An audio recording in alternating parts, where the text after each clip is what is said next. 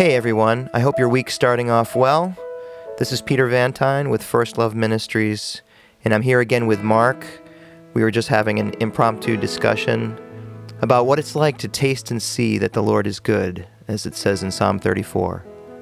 We were just wondering like how many people read that and just consider it a nice sentiment.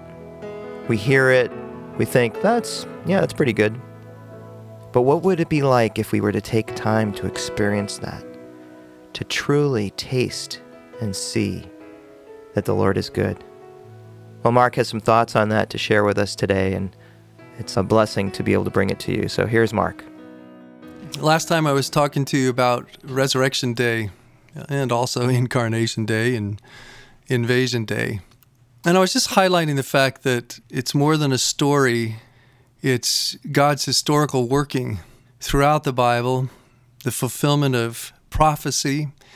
But the other thing that's just so powerful is that um, it's eyewitness testimony that this was based on an encounter they had with Jesus, on an encounter they had with the Holy Spirit. In fact, I think it's in uh, Acts 5 where they say explicitly that we are witnesses, and so is the Holy Spirit. And I think I mentioned to you the fact that um, you and I become present day witnesses, that we, we don't just pass along the story, we don't just pass along the historical record, but we too have become eyewitnesses in a manner of speaking, in the sense that Paul made it so abundantly clear that when the Spirit came, he was a deposit. The most amazing thing about a deposit is that it's a piece of the real thing. The fact that he would use the, the word deposit, guaranteeing what is to come, is that if I get $10 of $100 as a deposit, I have $10. I know that there are real dollars, that there's real money. And then by faith, I trust that there's still 90 more to come. That's based on my faith in the one who gave it. And I believe and I trust God. He says, if He gave me 10, He's going to give me the remaining 90 in the end that we get to taste it now. We get to experience it now. We get to hold it now. We get to experience some of it, knowing that there's so much more to come later. Well, the other thing about the deposit that I love about it, and you consider the early church, the kinds of things that they suffered, was that the experience of the Spirit was an ongoing reality. See, as I was thinking about what I shared with you last time, is that oftentimes I think for many, is that there's believing in the Lord Jesus Christ, where they were telling the story of Jesus and uh, challenging people to believe in the Lord Jesus for the forgiveness of sins, and you will receive the gift of the Holy Spirit. But almost in the sense like it's a one time deal. But the truth is, for you and I, we're witnesses not just because of that conversion experience, whether it was in a moment, whether it was gradually over time, but we don't just bear witness to the day that we remembered experiencing sins forgiving and that initial um, gift of the Holy Spirit being deposited in our lives. You see, the other amazing thing about that reality, about the Spirit being present with us and in us as a deposit, is that the love we experienced the day we believed is the love we are supposed to continue to experience day by day, week by week, month by month. See, we want to give witness to the ongoing experience of Jesus' love, not the one time forgiveness, but the ongoing forgiveness. It's for this reason that Paul prays that we would know, we would know by the Spirit's help that He would give us the ability, the power to grasp how wide and long and high and deep is his love and to know this love of Jesus, this love that surpasses knowledge, that's beyond knowing until we are filled to the measure of all the fullness of God. You see, that's the ongoing witness that we want to give. It's the ongoing witness of experiencing his love day by day and week by week.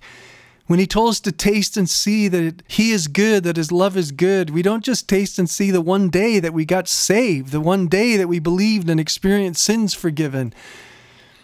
We bear witness. We bear witness to the truth. We bear witness to the wonder day after day, week after week based on our experience, our present experience of His amazing, amazing love, His amazing forgiveness, His amazing goodness, His amazing presence, His amazing power. See, this is what causes us to bear witness. You give testimony to what you are experiencing. Oh, that the body of Christ was just giving testimony every day, not to a one time event in their lives, but to the ongoing wonder of His present love, of His present power, of His present goodness, of His present forgiveness. See, this is what we want to bear witness to. This is what makes it easy to bear witness to. Remember the woman at the well, how she goes back to the village and can't help but to tell people, come meet the one who actually even told me everything about me, which really wasn't very good stuff. But she so badly wanted them to experience somehow the love that she'd experienced. Come meet Jesus. See, you and I have great experiences all the time. We taste and see varieties of things a movie we like, a book we like, a restaurant we like. And we can't help but to tell others about it, to bear witness, to testify to it that you should try this because it's so amazing. Oh, that that would be the case of all of us, all of God's people, that we are tasting and seeing that God's love is so good that we can't help but to bear witness. We can't help but to talk about. We can't help but to invite people into. Maybe that's the most important thing out of this little sharing today is just that, oh, that the church were filled with folks who desperately ache for people to come into the amazing, life giving, joy filled experience of knowing Jesus where sadly, oftentimes people accuse us that the only thing we really witness about is that they're bad and they're going to hell and they just need to be saved from hell. When at least when I read my Gospels, what I see most of the time is Jesus is inviting people into life, into joy, into peace, into tasting and seeing that He is good, that our souls would be satisfied with the richest of fare, that he wants our souls to be at rest. He wants us to know joy beyond measure. See, and when we're experiencing all those kinds of amazing things, you can't keep quiet. You have to share, you have to bear witness. And I think that's why the gospel spread as rapidly and as crazy as it did, because people weren't just talking about the one and done experience. I believed, I got sins forgiven. I got saved. That's it. Now we wait around till he comes back. Oh my gosh, no. Day after day, week after week, month after month, it was encountering the risen Jesus by his Spirit, through his word, through his presence, through one another, that made life so incredibly fantastic that they couldn't help but to invite others into that. I pray that that would be the same for you and I, for all of us who belong to Him. That that would be the case in our everyday lives. God bless. Oh, Lord, thank you for that message of hope. Thank you for reminding us through Mark that eternal life starts now in you. You know, we'd love you to follow us at First Love Ministries and to partner with us and you can do so by visiting us at our website, firstlovedministries.org. And that's first loved with a D. uh, you can also follow us on Facebook and Twitter. And it's just such a joy to have you on this journey with us.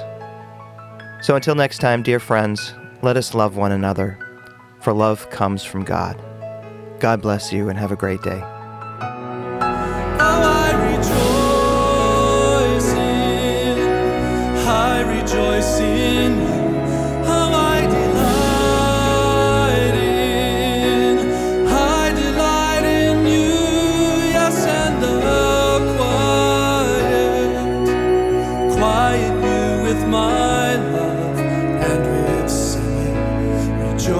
Over you,